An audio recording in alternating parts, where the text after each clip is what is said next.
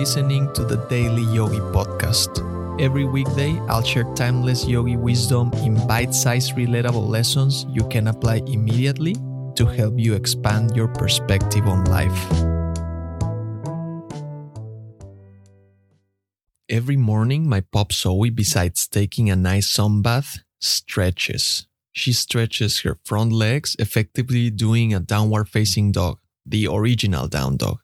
Then she stretches her back legs, an upward facing dog. I'm pretty sure that's where the pose names in yoga came from. With those two simple movements, she's ready to tackle the day.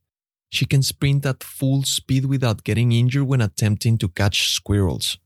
I don't know about you, but every day after waking up, my neck, upper back, hamstrings, and lower back feel tight. It's something that has come to my attention as my body grows older. I'm 35 years old now, not in the pinnacle of youth anymore. So, just like Zoe, my body needs a proper, simple stretch to kick off the day and relieve the tension. The first stretch I do is that glorious one done while still in bed. You know, the one that's accompanied by a big sigh and a yawn. Oh, yeah, it feels so good.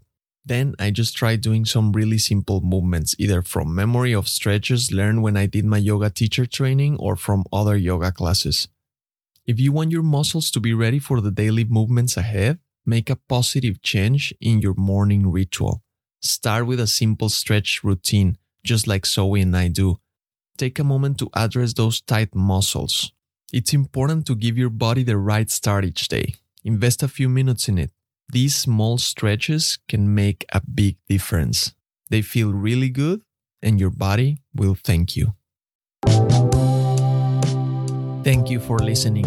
If you found value in today's episode, rate the show or share with a friend. And remember, take this reflection into the silence, and I'll see you next time.